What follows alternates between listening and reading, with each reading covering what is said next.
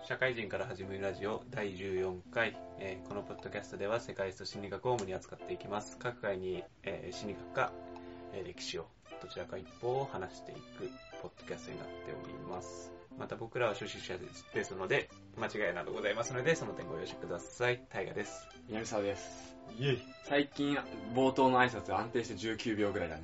ほら数えてんの？数えてる。体感？体感？体感20秒ぐらい大体。あーだいぶ慣れてきたと言ってよろしいんじゃないでしょう安定してきたね。かこの前さ、うんはい野球を見に行ったんだよ。うん野球を。前ちょっと大河と話したけどさ、うん登場曲あるじゃん。バッターボックス立つ前に。うんまあピッチャーも登板するときに登場曲あるけど、うんあれさ、自分だったら何するかなってすげえ考えてさ。はいはいはいはいあの、やっぱり、ベイスターズの宮崎のさ、ロード、ローブメジャーの心得。うんうんうんああいうのテンション上がるじはいはい。俺ね、あ、でも一番テンション上がるなって思ったのが、ゃん。うん。えっ、とね、ロード・オブ・メジャーと、あの、ファンキー・モンキー・ベイビーズ。あいや、好きか嫌いかじゃなくてー。、うん。あの、野球でバッターボックス立ってる人を見て、なんか盛り上がるなって思うのは、そうあれ、山田哲人とか違ったっけ？ファンキー・モンキー・ベイビーズじゃな違う違う違う。テストは違う。違う違う、川端川端だ、川端。川端、慎吾。反問はな、なんだろうな、あれが、ロード・オブ・メジャーは、なんだろう、愛の手みたいなのあるじゃん。うんうん。おーおーおーみたいなやつあるじゃん。あれ入るとテンションっていうか、場内盛り上がってる感があって好きなんだけどそう、そう反問そこ少ないイメージ。嘘、慎吾、そう、ある。あるんだ。うん。みんな踊れるやつ。うん。それか、バレンティンみたいなちょっと、陽気な海外の。あー。え、微妙なんだよ俺あれ結構ね、バレンティン感あって好きなんだよ。な。あ、ま、お前バレンティンじゃねえだろ。本人に合った曲って意味。うんうんだからほあの、盛り上がる盛り上がらないじゃなくて、バッターに合ってる曲っていうのを選ぶのも。南さんは何があっ何やってんだろうね。陽陽気な洋楽じゃないでしょ。な、何がいいかな？まあ、ギータとかはアイドルの曲使ったりしてるもんね。ももクロとか。うん。アイドルは嫌なんだよな。かといってさ、ロックバンドっていうのもなんあのねうんゴリゴリロックバンドっていうのもなんか違うんだよね。俺、個人的にすごい気に入ってるのが、ラミレス監督っていうか、ベイスターズのラミレス監督うが監督紹介の時に流れる、ニッケルバックの、ん。 Burn It to the Ground かな。うん。うん。 Something in Your Mouth かどっちか忘れたけど、あれめっちゃかっこいいね。うん。あれ俺流したよ。自分で。合ってる？あってはない。かっこいい。めっちゃかっこいい。すげえかっこいい。うんうんうん。自分には合ってない。し、多分、場内もそこまで盛り上がんないけど、めっちゃかっこいい。威圧感あるね。まあ、なんか、ロードメジャーで思うけど、声張ってる系が一番いい。ああの、いや別に好き好き嫌いじゃないけど、まあ、例えば言うけどアジカンのリライトとか。あ、うん。ってなると、なんかこう、情念にファって入りやすいような音楽うん。はいいんじゃないかなって思う。そうだね。だから、俺があんまりバレンティンとかの好きじゃないの、なんか、かき消されるというか、なんか、割となんかこう、馴染んじゃうじゃん。会場、会場の声とかに。だから、ロードメジャーとかのやつは、スパーってなんかこう、来ましたよってのがわかるというか。ああ。ちなみに一番嫌いなのは坂本勇人のグリーン。あー。まあ、あれはあれでいい。まあ、坂本勇人っぽさはあるけど、うん。まあ、あいつじゃなかったら多分坂。本来ましたよみたいなの あるもんね、うんあれはあれで。あれはあれでいいわ。え、奇跡だっ奇跡。けだよね。あれは俺俺は流したくない。俺だったら。あ、まあ、自分、自分そうそうそうに関して言うとね。確かに。別に盛り上がりもしないし。まあ、自分だったら、でも野上系はありだよな。ギブミーレボリューションみたいなね。ああ、オタクトさん？うん。オタクに振っちゃう系ね。うん。あれもでもなんか、なんだろうな、あれがあるじゃん。愛の手があるじゃん。うん愛の手あるのにさ、あのジョナの人みんなわかんないから愛の手入れないみたいな。もったいなさはあるよね。そこはね、の、選手からやっていくべきなんだよ。Let's get! レースキャーってやってくださいって。うんそこはちょっと、野上があるよ。まあ、ゾンビネーションとかかっけえよな。安明の。や安明ジャンプのやつ。うんうんうんうんうんうん。あれも来ましたよ感あるよね。うん。確かに。まあ、あれは乗れるからね。場内的に。まあ、いずれにせよなんか、俺が来たぜっていうのが分かるようなうん音楽だと、もう、バッチシだよね。やっぱニッケルバックのバーンニットグラウンドかな。マジで南沢来た感ないだろ、マジで。いや、南沢来た感ないけど、強打者来た感あるじゃん。ああ。絶対バントしそうな 強打者来た感あるじゃん。威圧感で行きたい。あ自分も楽しいしね、乗れるし。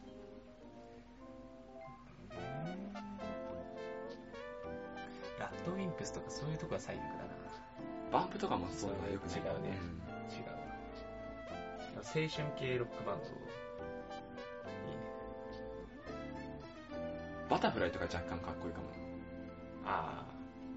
俺、昔で言う、ジュークとかがいいかああ。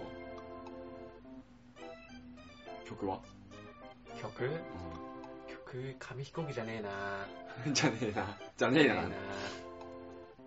水、水陸空無限大みたいなやつ。わかんない、俺それ知らねうん、とか、なんだっけ、果てない道みたいなやつ。えな。わかんない。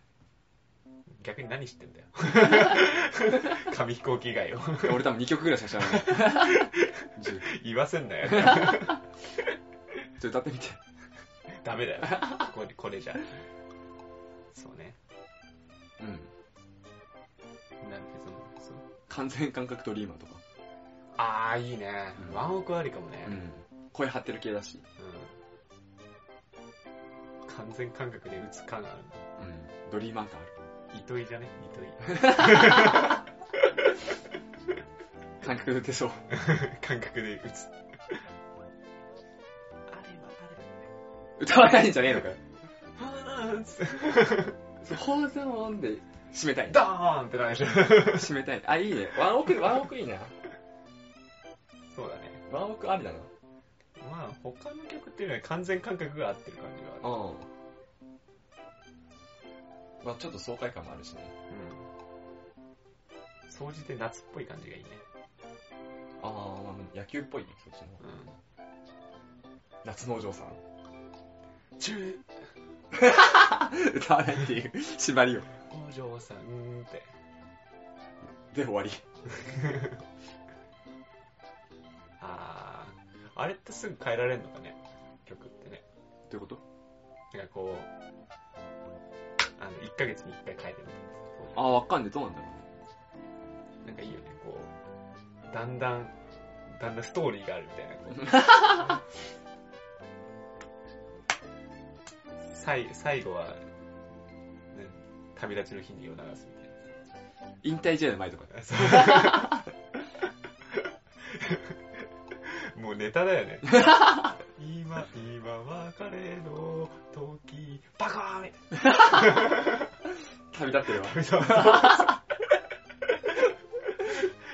未来、未来信じて。未来信じて旅立ってるわ。いや、最初のシーズン開幕が怪獣のバラードで。なんで、なんで絶対にさ、歌謡曲なのトゥルトゥルトゥルルルトゥルトゥルトゥルトゥルドーンいや、打つときは流れてねえよ。いやでも1球目とか流れるんじゃない微妙。流れてない流れてない。流れないもううん完全に落ちるっけ完全にない。もうバッターボックス入ったらなんか消えてるぐらい。じゃあもうすぐ流れてしまったっつって、イエスっつって、で、さってやってもピッチャーがスッて投げてくんねかかってこいよっつって。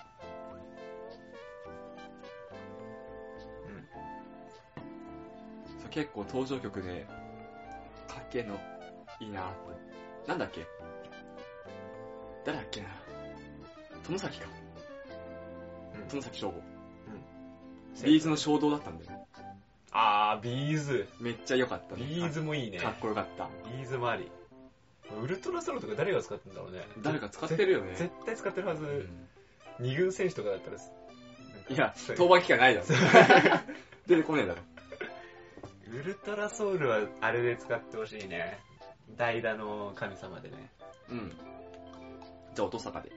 あー。歌ねえんだよな 歌ねえんだよなルトラソウル。はい。まあ確かにソウルだけはあるよね。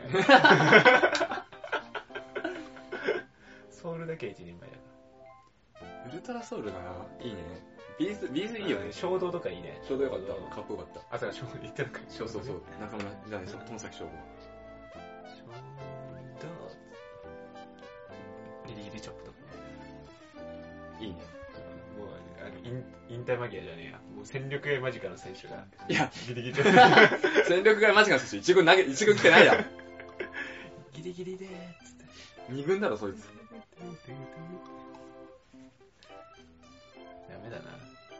歌えないっていうのは辛いね。まあ、これ曲をどんどん口で言ってるとね。まあ pillows とかを出すのは違うんだよ曲によりけり感あるけどね。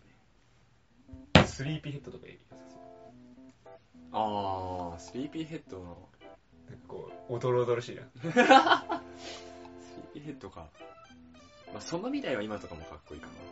うんうん。あの、あんま、バビロンとかはあんまりうん、ない。乗れないというか、ラストダイナソーとかね、うん似てるわ。その未来は 半分ぐらいその未来は。なんかこう、あの、ギターとかがあんま途切れないやつというか、うあのメインが、ちゃんとギターが流れたやつがいいんだよね。ん。うん。ポイズンロックンロールとかいいかな。結構。ああの、最後のとこだけなの。ああ、そうね、最後はね。最後のところだけ流すとして。ずっとジャカジャカやそうそうそうそう。ね。そういうので、まあね、自分が超有名選手になっちゃえば、いくら例えばマイナーな曲でもみんな知ってるからね。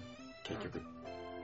確か乗ってはくれるでしょ、みたいな。だオタクと野川オタクトさんも、めっちゃ有名なリリーフになれば、みんなレスキュー言ってくれるから。に。うん。そうだよね。うん。あのー、それこそ抑えとかになれば、ね。そうそう、ソフ版の岩崎とか、サファデぐらいの存在になれば、うん。多分みんな分かってくれるから。そうだよな。あいつが今、いつまでも2軍にいるから、浸透しないだけで。確かに変わっちゃったしな、登場曲。うん。俺が鳴らす日が来るんだろうか。来ねえよ。来ねえから。会社に入るときに流そうかな、ここら辺 自分でスピーカー持ってら。そうそう。来ましたよ。何流すの？言うと。どうしようかな。何流す？会社出せ。会社だもんな困るよあんまいいやつ感出したらダメ。ストレンジカメロン流すね。めっちゃ哀愁漂ってる。毎日毎日。めっちゃ哀愁漂ってるよ。あ、なんかこいつぼっちなのかなって思う。流しちゃったら、大丈夫だぜっていう曲だから、それでも。ぼっちでもええやでっていうから。 Fool on the planet とか流す。うん。 Another morning とか。あー、いいかもね、 Another morning。ちょうど朝だしね、多分出社すうん出社すんのも。まあ、っていうね、登場曲談義。これ多分、きりないから、これも。最初 俺帰るときに Smile 流すの。めっちゃ人間嫌ってんじゃん。人間くたばれって言っちゃってるもん。くたばれ人間だわーっつって。ガチャッつって。嫌なことあったのかな。っていう感じですかね。っていう感じで。はい。今日は南山の心理学会ですね。まあ、前回に引き続いて、対人関係編ですよ。イエス。イエス前回の内容って、俺覚えてるけど、大悟覚えてる？なんか昨日ちょっとなんか、あ、いや、ちょっとやったか。忘れちゃった昨日。まあ、ああの、あれだよね。悲哀空愛。あー、そうそうそう。浸水愛ねそうそうそうそう。あれね、ステータスみたいな。そうそうそうそうそうそう。三角形ね。まあ、それとはちょっと変わるけど、まあ、対人関係の話をしようかなと思ってます。はい、楽しみです。多分、対人関係編も今回と次回と次次回ではいはい。3パートで分けてやると思うんで、3パートやんの？もうもう3パートある、対人関係。あー、長いわ。だって大事だよ、対人関係。うん社会心理学って言ってて対人関係は一番重要みたいなとこある。なるほどね。うん。それにしては短いな。まあまあまあ。あのね、あの難しいところはしょりすぎてね、あふさふさふさって言っちゃうからね、こんぐらい長さになっちゃうんだよね。オッケーオッケー。オッケーご愛嬌。はい。じゃあ、よろしくお願いします。お願いします。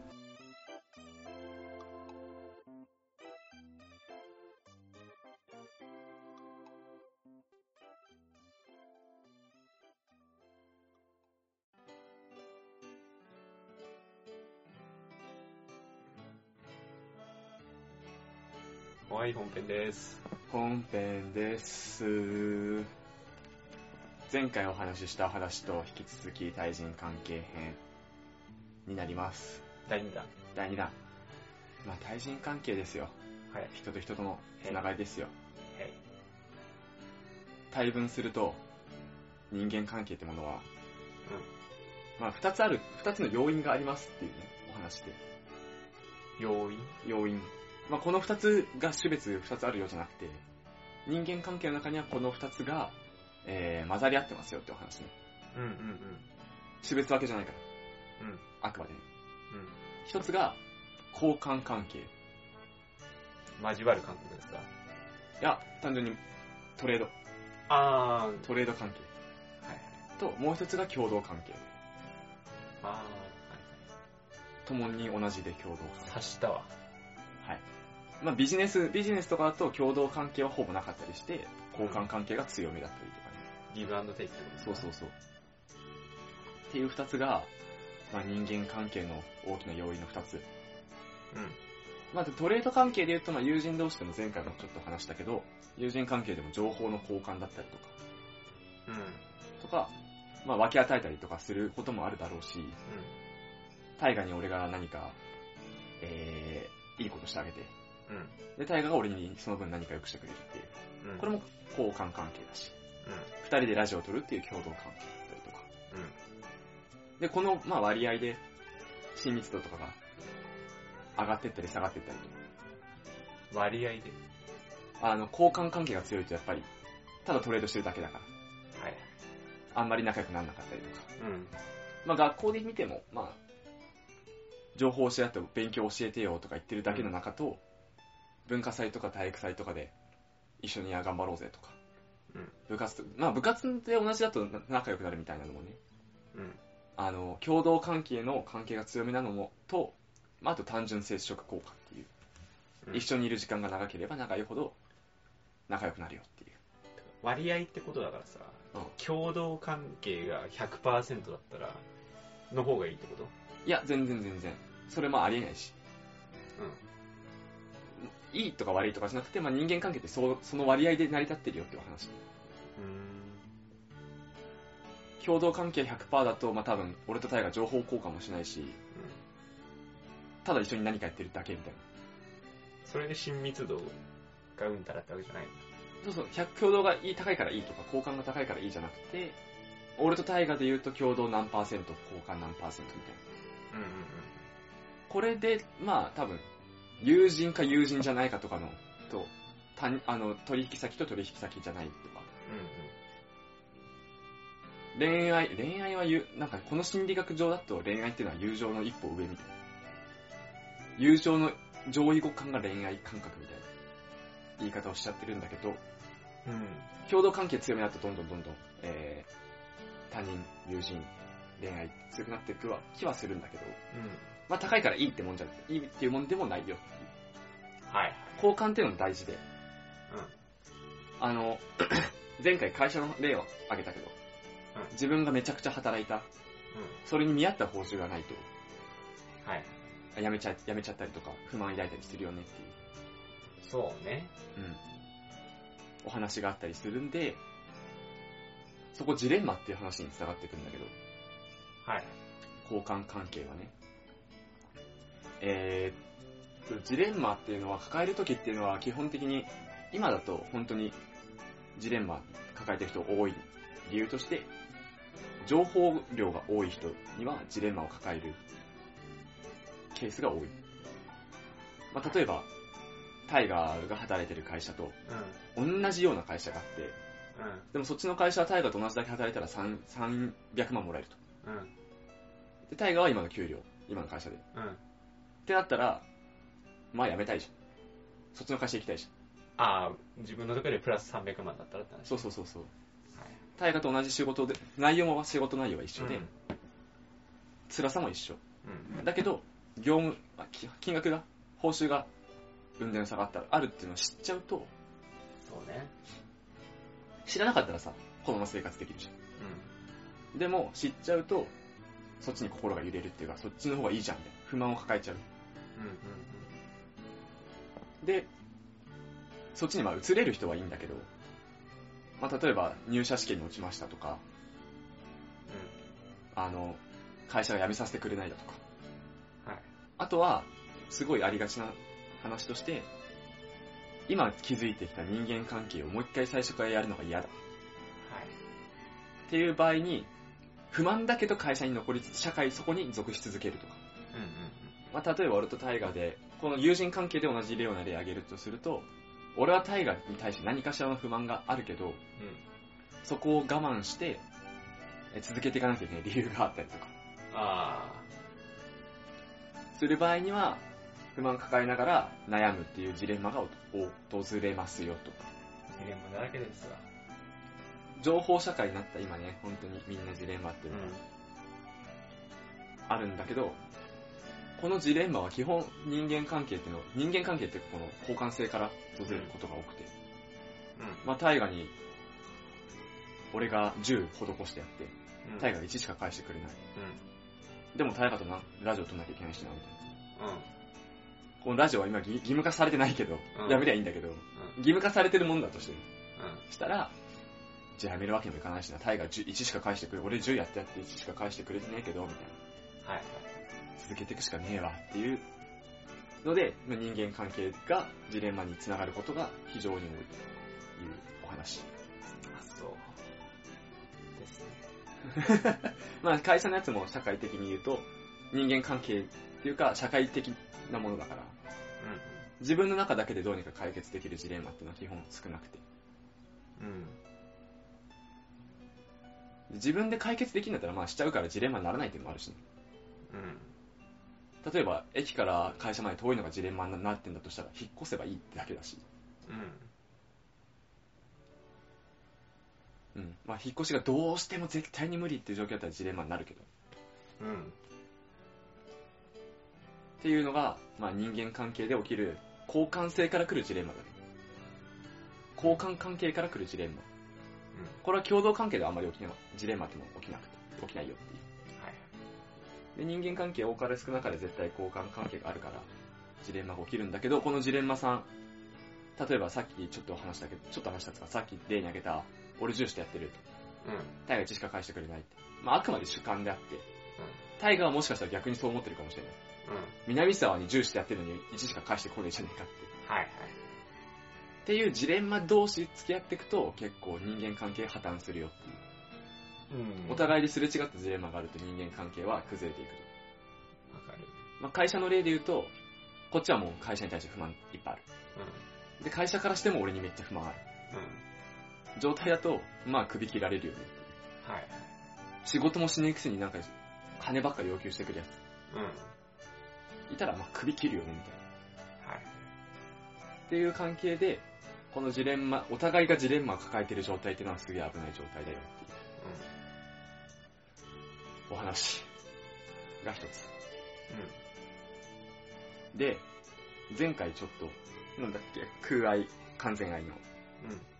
話をして、あ、まああれは愛情の強さだったけど、その愛情にも、えーっと、注目した人がいて、二人いて、うん。名前忘れちゃったんだけど、学者が。う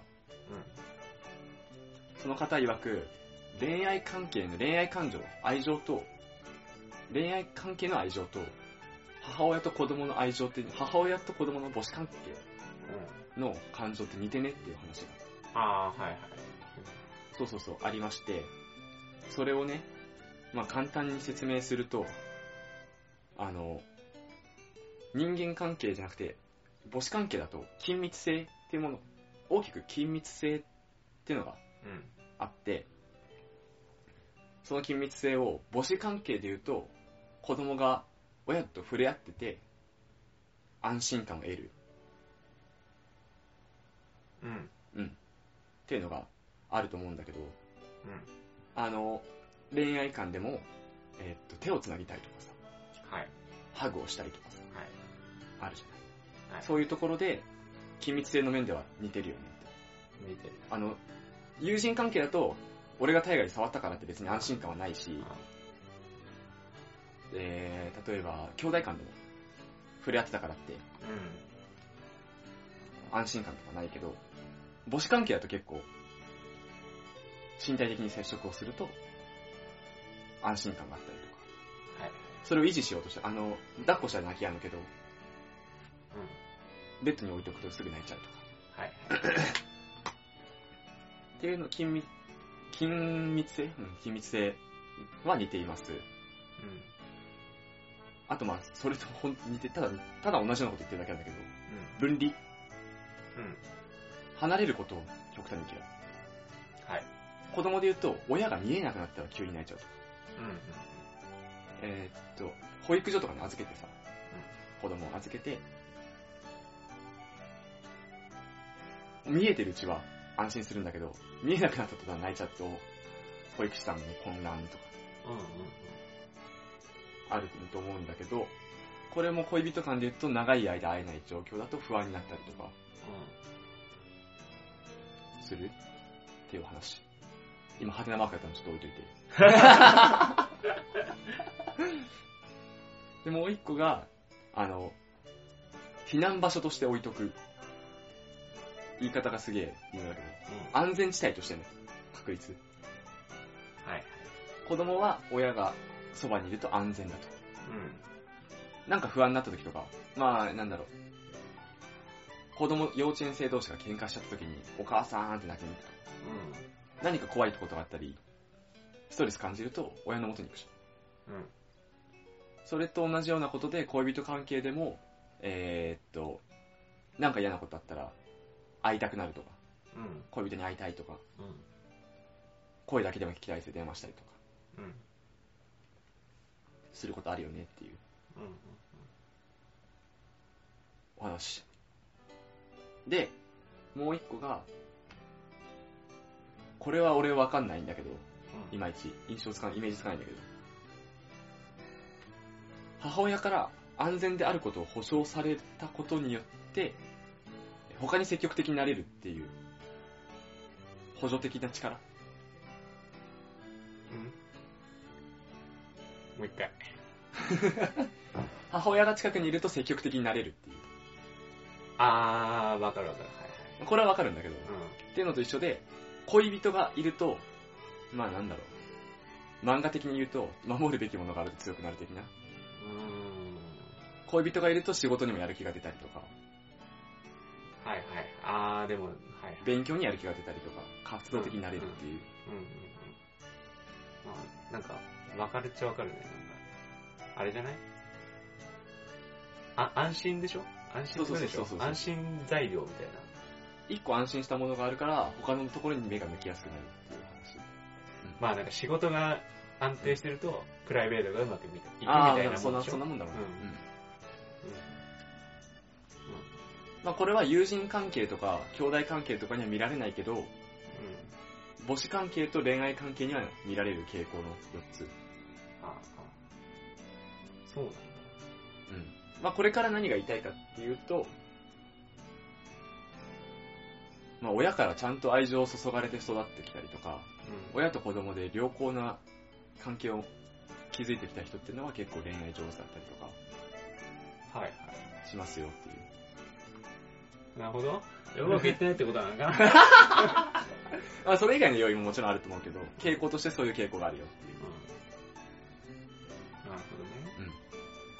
ああ、でもなん、なんかわかるかもね。まあまあまあ、そうね。うん。すごいお母さんと仲いいとかだったら、うん。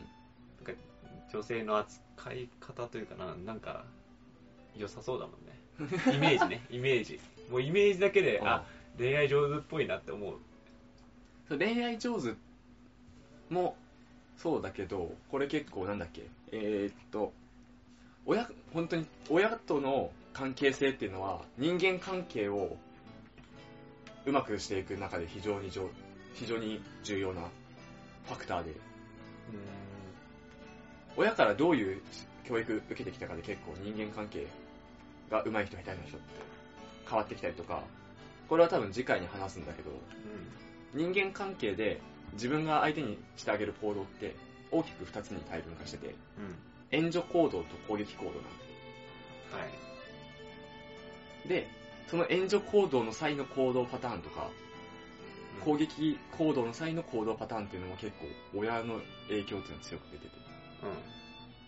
まあ、詳しくは次回はい。なんだけど、だから結構教育、教育もそうだし、教育、教育っていうよりは親との関係うん。うん。で、この人間関係っていうのが大きく決まっていきますと。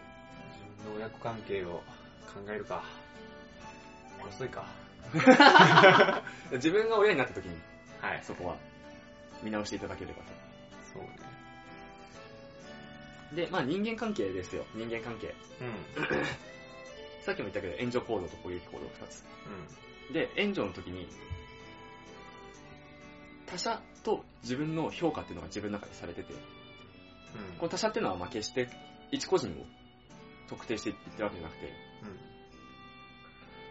周りの人って自分の中でね、周りの人が冷たい人なのか温かい人なのか、まあ性、性悪説、性善説的なね、うん。人間っていうのはもう冷たいものなんだよみたいな。って思ってる人か、えー人間っていうのは結構みんな親切なんだよって思ってる人なのかの2パターンと、えーっと、自分が援助される、されても大丈夫、されるべき人間って思ってる人か、うん。俺なんて誰も助けてくんねえよって思ってる人か。ああ。就活の時の性格診断に出てくるね、それ。ああ、あるね、そういうの。うこの 4, 2つのパターンの兼ね合いで、4パターン、人間の自分の心、自分の中の心理ね。ん。うん。で、他者との関係性がどういう関係性を、の場合が多いのかみたいなパターンが決まってますと。これは表談でちょっと見ます。うん。見せてください。はい。まず、自分の評価が、えーっと、他者から援助を受けてもらえるだろうという期待がある。うん。俺は多分援助される人間だわと思ってる人で、うんかつ、周りの人の評価も、みんな人間って結構みんなあったかいからさ、助けてくれる人多い、親切な人多いよって思ってる人は、安心型と呼びます。自立心が強い。うん。で、他者への尊敬がある。これは一番いいパターンで、良好な関係を築きやすい。うん。うん。で、次に、自分は助けられるべき存在だとうん。思ってはいるけど、まあ、周りは冷たいからどうせ助けてくんねえんだろうな、みたいな。うん。場合は、離脱型って言います。人間関係の意義を否定しだします。うん。おお最悪なパターン。で、感情を抑える傾向になる。自分の。はいはいはい。理性的な人間そうだね。で、自立心をすげえ強調するうん。うん。パターンになりますと。イメージ作る。うん。うん。OK。ここまでは。これ大丈 OK。で、次に、自分はまあ助けられるべき存在じゃないと。夫。はいはい。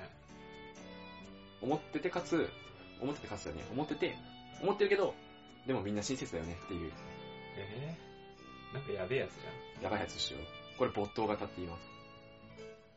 ゃん。うん。で、主な関心が他者からの、この、奉仕って、奉仕っていうのかな？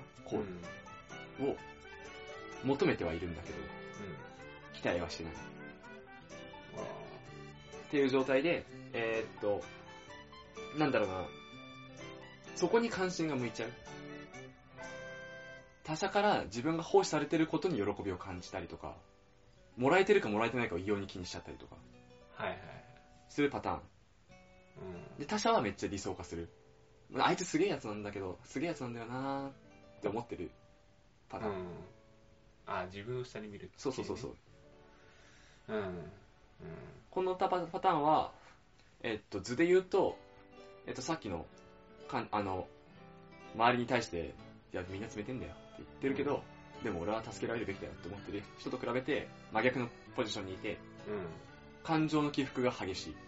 え だから他人が自分に何かしてくれたらめっちゃ喜ぶし、ー、うん。何かしてくれなかったらめっちゃ冷たくなるみたいな。してくんねえのかや、みたいな。感情のギブアンドテイクだな。そう、感情がすげえもう、もうこんなに山ある谷あるみたいな人。で、自分は援助を受けるべき存在じゃないと思ってて、周りをみんな冷たいっていう。パターンは、if 型 if 恐怖の。あー。なるほどね。で、このパターンは、他者からの拒絶ってものを異常に恐れる。はいはいはい。他人に嫌われることをすげえ恐れる。うん。でも、で、他者への不信感がある。で、自分の、自分のこのアイデンティティとかも、個人、自分の感情もすげえ不安定。いいの一個だけだと一個だけ。な。うまくいくパターン一個だけだと。一個だけ。で、この4つに大分化されてますと。うん。どれがいい、どれが悪いじゃないの？これは全部、これは基本的にどれがいいだね。だよね。うん。これはどれがいい。他者への評価もポジティブで、自分も、あの、ちゃんと評価されるべき人間だっていう、意識はあるのがベストって言ってる、これは。うん。就活生は聞いてください。これでね。な何がわかんのかって話だけど、絶望するだけな気はするけど。え、でもあれじゃない？いや、わかんない。嘘つくのがいいのか悪いのか知らないですけどさ、うん。そういう性格診断の時にさ、いい人間って思われ 思われた方がいいじゃん。まあそうだね。うん。それはね、プラスに働くようにしたこいつ感情の起伏激しいんだって。っていうよりさ、いいじゃない。確かに。うん。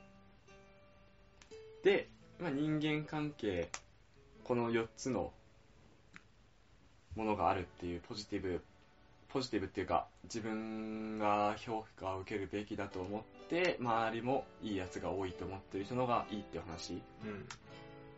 なんだけど、うん。なんかこれこと恋愛に関しては若干変わるんだよね。うん。とこっから最後まで恋愛の話までで終わるけど、うん。今から恋愛の話をして、恋愛の話で終わります。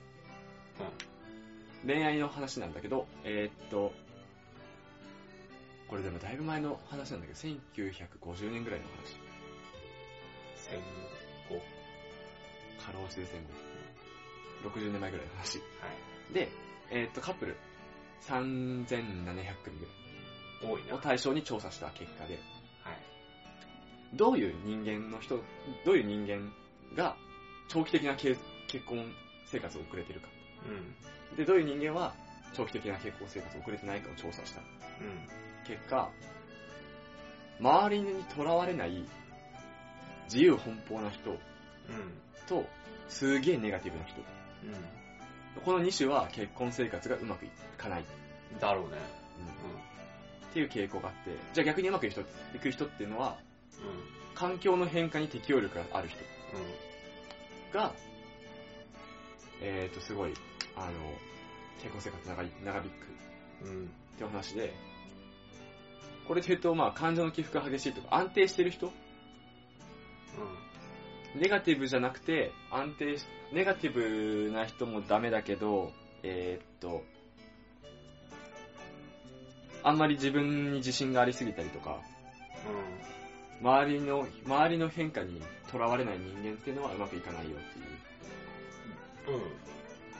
それは何性格診断で調べたって話？今の3種類は。今の3種類？なんか今、環境に適応しやすい人か自由奔放な人か。あ、これは単純に、その人たちを性格診断とかじゃ、性格診断とかでやったわけじゃなくて、どういう人間かっていうのを調査しただけだね。診断じゃなくて、探偵が？探偵みたいな人が。学者が？なるほどね。うんえこれは性格診断とかじゃなくて。っていうのと、あとは、えーっと、今期、結婚の期、期日の期ーうん。で今期に適性がある、適性例。まあ今で言うと女性も男性も20から40ぐらいいると思うんだけど、の、女性の割合が高い場合は、うん。うん。人口的にね、うん。女性のば割合が高いっていう社会は、今期が遅れる傾向にある。だろうね。あ、これわかるんだ。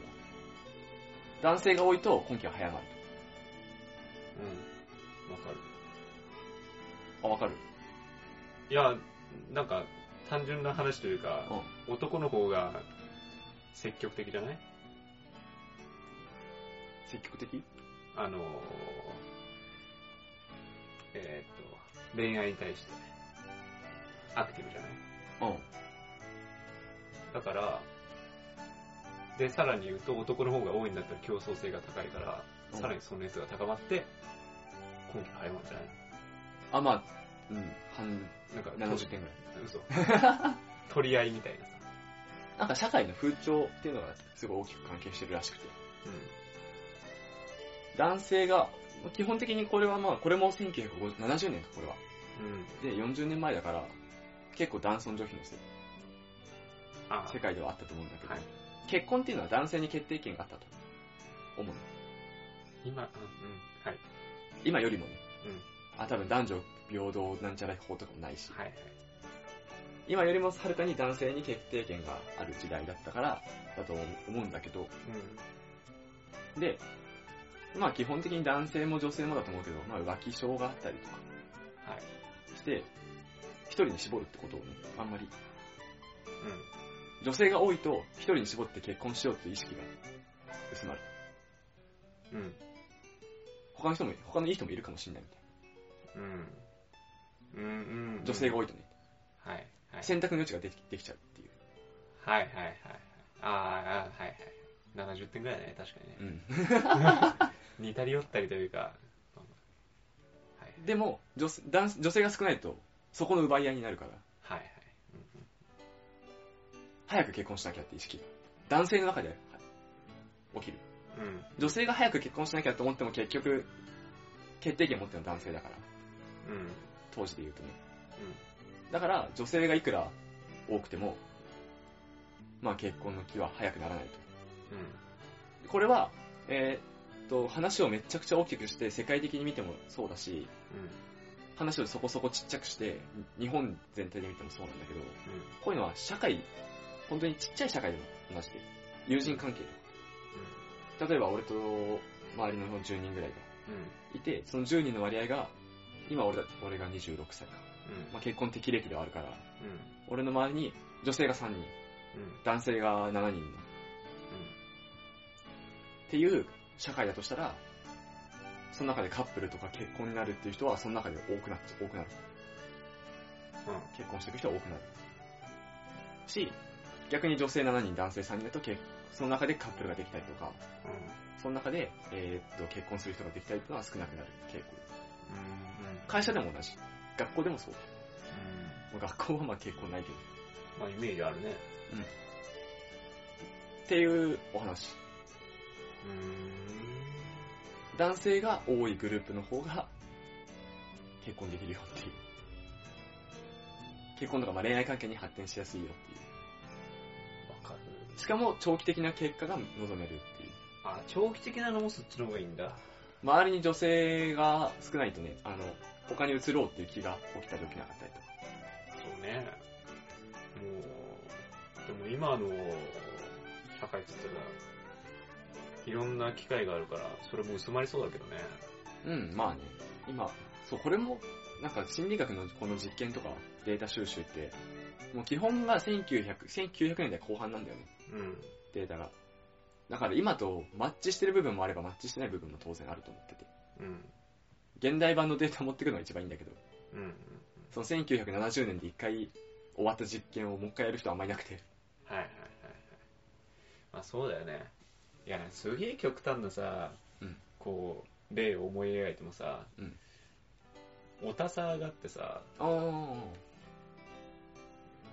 うそれでおたさの姫が一人いたらさ、いや、カップルできたら崩壊すん、なんかこう、ー。カップルできんだろうなって思うけど、けど、一方でさ、なんかこう、なんか女子がいっぱいいる手芸サークルみたいな中にさ、男が一人いたらさ、うんカップルできんのかなって言ったら、いや、なんかできないイメージあるなって思って、うん。その極端な例でもね、うん。っていうのだけでもなんとなくイメージつくなあ、まあ確かにね。と思って。その2個で比べて、そう手芸とおたさでね。なんか殺到するのと、いや、なんか逆に、俯瞰して見ら見ちゃう系みたいな。なんかわかるな。まあ、あとこれは、なんだろう、社会心理学的な目線で見ると、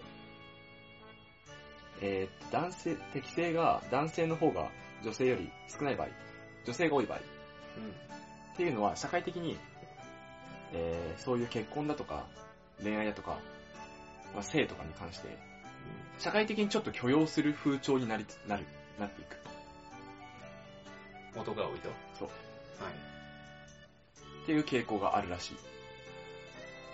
うんなんで？これは、これもまあさっきと一緒で、男性に決定権があって、男性が、あの、結婚して当たり前みたいな風潮になっていくと、うなっていく。な結婚するのが早くて当たり前っていう時代か、結婚ってもっと慎重にやるべきだよっていう。時代になるかで、っていうお話。うん。まあ今の当たり前、今の当たり前っていうか、今は根拠遅れてんだっけ？遅れてるでしょ。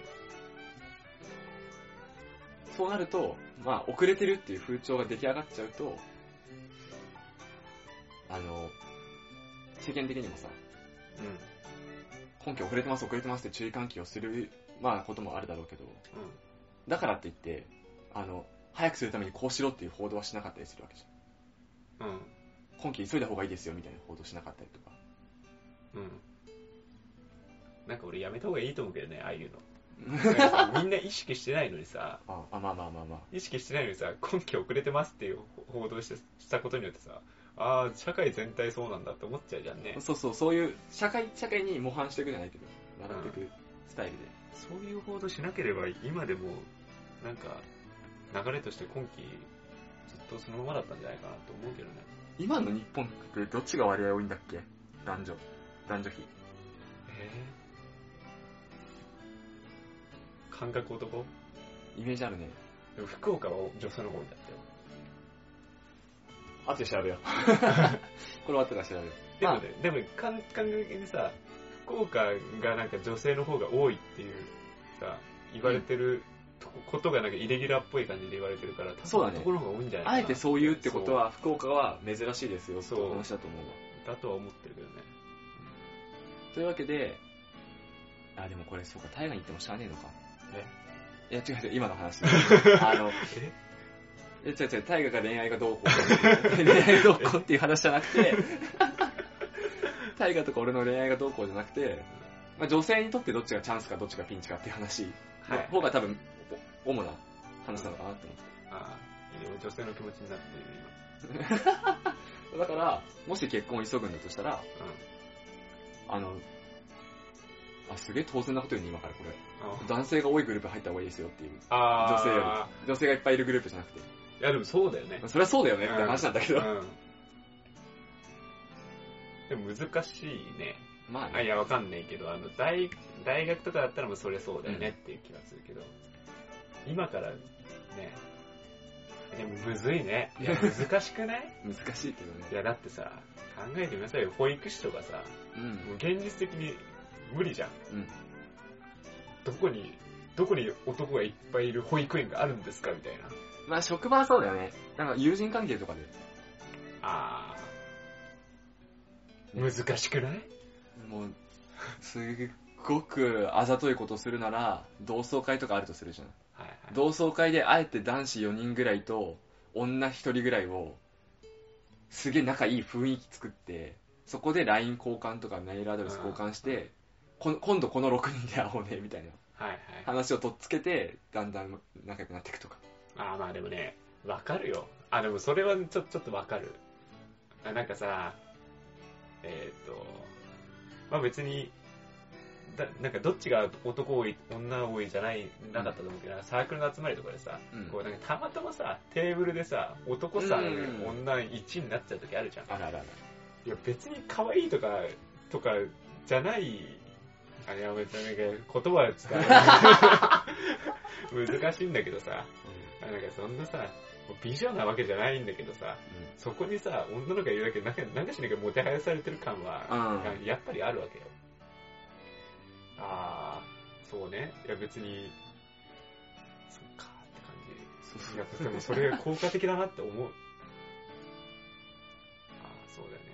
まあそう、競争うんっていうよりはね、男さんだったらそんな空気なんないもんな男さん女さんとかだとね、意外と多分そうなんないし、女さん男一もなんないしね。うん。ねうん。あざとく生きてお前俺たちはどうしようもないんだけど。ー。あーいや、なんか、いや、女性だったら面白いね、そういうとこ。まあそうだね。これ女性うん、これは女性向けのお話だったね。女性になってそういう策略とか練ってみたいわ。でも、ブスだったら大変だよ。いや、言葉選べよ、バカ野郎。違う違う違う違う違う。やっぱね、選択肢が、これじゃあ人間関係の話もう一個言うとさ、あの、人間関係で、人間関係、対人関係の要因で、うん一番大事なのが、容姿だって書いたんだよ。俺が調べた本だと。うん。うん。そ言わ言わなかったけど、うん。はしょったけど。そりゃそうだやん。そう、そりゃそう、そりゃそうだからはしょったけど、そうじゃん。今まで生きてきてそれが分からなかったのって言ってる人がいたらさ、うん。おじさん怒っちゃうよ。まあ、じゃあ理由だけちょっと話させて。う理由が、まあ、能力とか、ん。うん。ココミュニケーション能力もそうだし、仕事の能力もそうだし、うん。能力系って、目に見えないじゃない。うん。例えばタイガーすげえ能力持ってたとしても、うん。俺、そういう、わかんないし、うん。俺にわかる能力だとしてもどのぐらいすごいかっていうのはうん。測りにくいけど、見た目っていうのは結構パッとわかる。うん。すぐもう表面に出てるし。うん。で、人間関係っていうのは基本的に、えーと何かに惹かれて進むことが多い。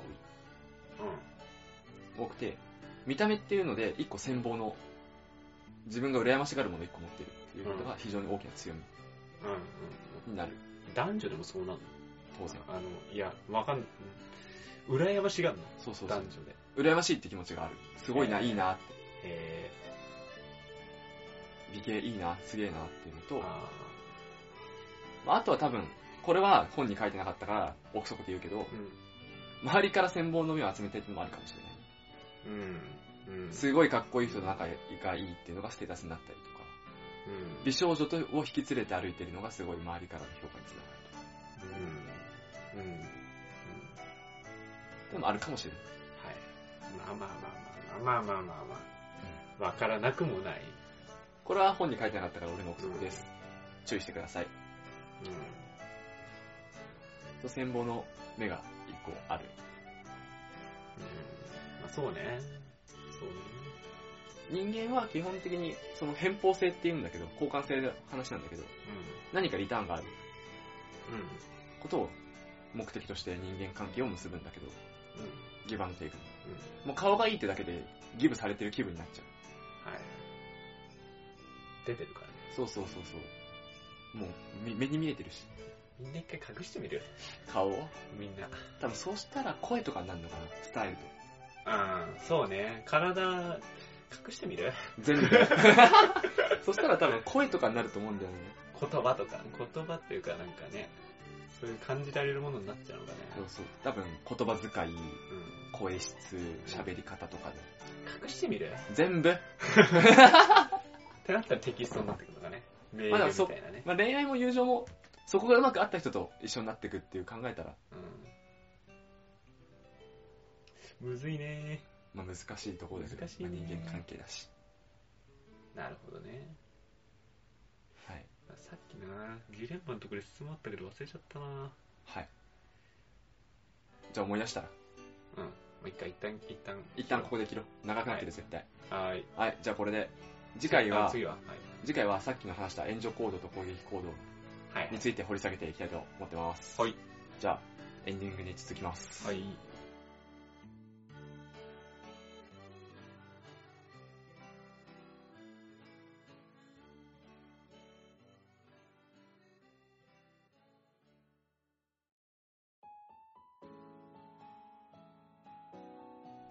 はい、エンディングです。エンディングです。お便りお待ちしております。はい、いや。メールアドレスは？どちら？ちょい待て。あ ついてついていけなかっ俺もジレンマ抱え抱えてるからさ。た。何の？わかんないけど。ジレンマ、ジレンマ、多い社会だね、本当に。やっぱ情報が多いっていうのがね、ジレンマの要因ってさっきも言ったけど、だと思うわ。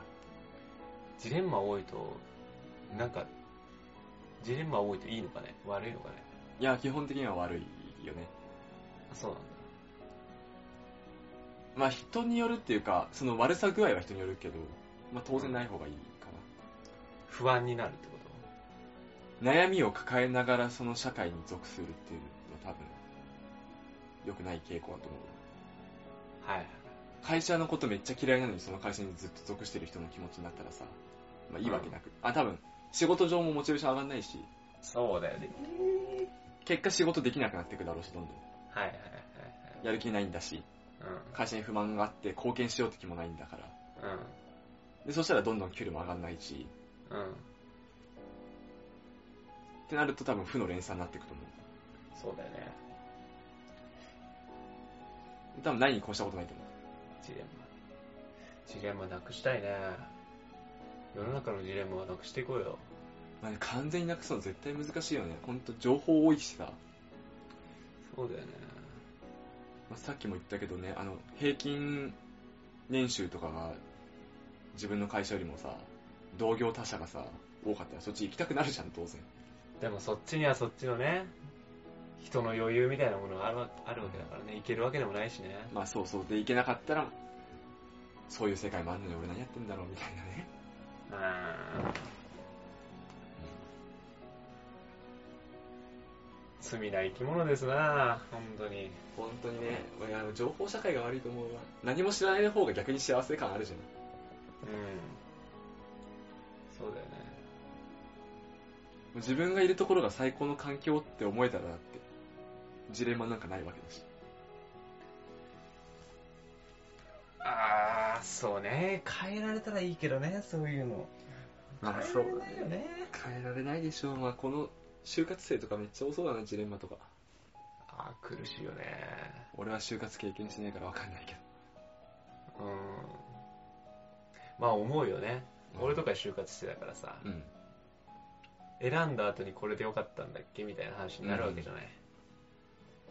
まあ今も思ってるわけだけどさ、それはず絶賛ね。っと。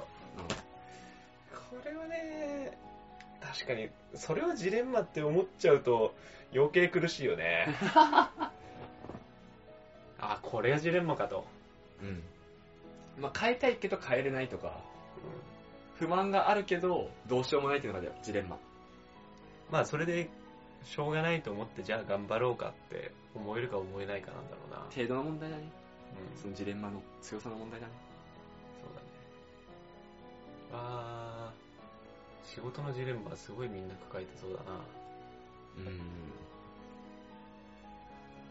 まあ特に、あれだと思うけどね、特にっていうか、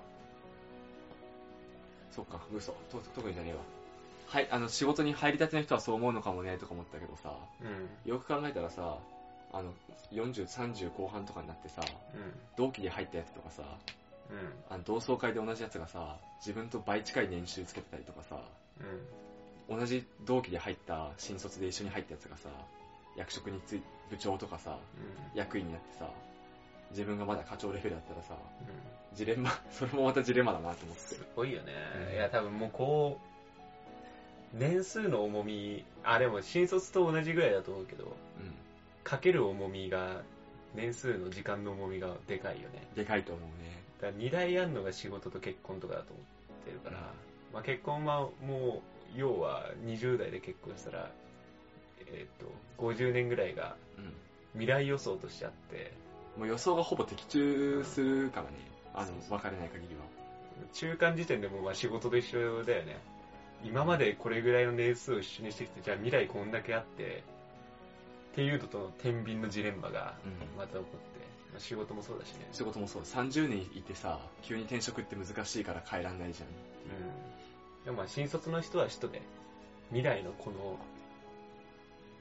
こう、もう50年ぐらいになるのか、今で言うと。うん。50年がのしかかって、未来50年間みたいなうん。が来ると、この会社でよかったのか、と思うわけだ。まあ、良かったのかって思うまでならギリ OK としてね。あ、あ、なんか具体的にあそこの方が良かったって思い出したらもうだよね。あ 思うよね。多分就活生はみんな思うよ。うん第一志望があって第二志望があってさ、みんな第一志望に行けたらハッピーなんだけどさ。業界が違ったらともかく同業他社だったらもうよりそうだよね。うん。まあ、そこにまた入ったらまた違うみたいなことがあるわけで。うん。まあそれはね、絶対あるから。いやいやいや、生きづれえな、ほんと。大変だよ。大変だな。大変だなっていうメール待ってます。解決します。私たちで。それ解決できないジレンマですからつって。一刀両断してください。いや、でもね、はい、これジレンマ。はい、これジレンマ。つって。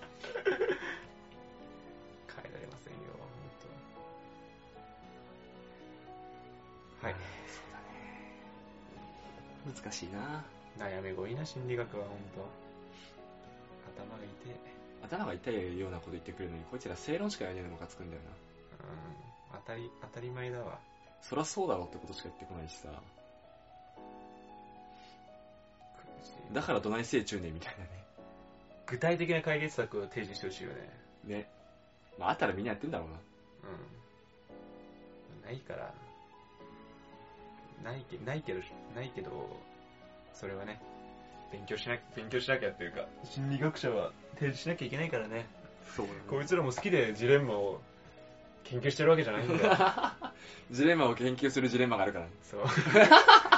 このジレンマ、その人たちはジレンマを解決しようと思って日々研究してるんだろ、多分。うん、多分。そのためにはジレンマというものを勉強しなきゃいけないんだよ。ほう。っていうジレンマを抱えてんだよ。そう。こういうジレンマを抱えてんうん。だよ。そうだよ。みんな違ってみんな悩んでるからね。そうだ。業だね。業だね。あ人間の業だね。もう中国みたいに情報統制しちゃえばいいんだね。そうだね。みんな右向けっつって。そうそうそう。いいのかな？でもそれもそれでいいのかな？ってね。前思うよね。本当に。まあ、よく言うよね。あの、頭のいい学校はさ、自由度が高い校風とかあるじゃん。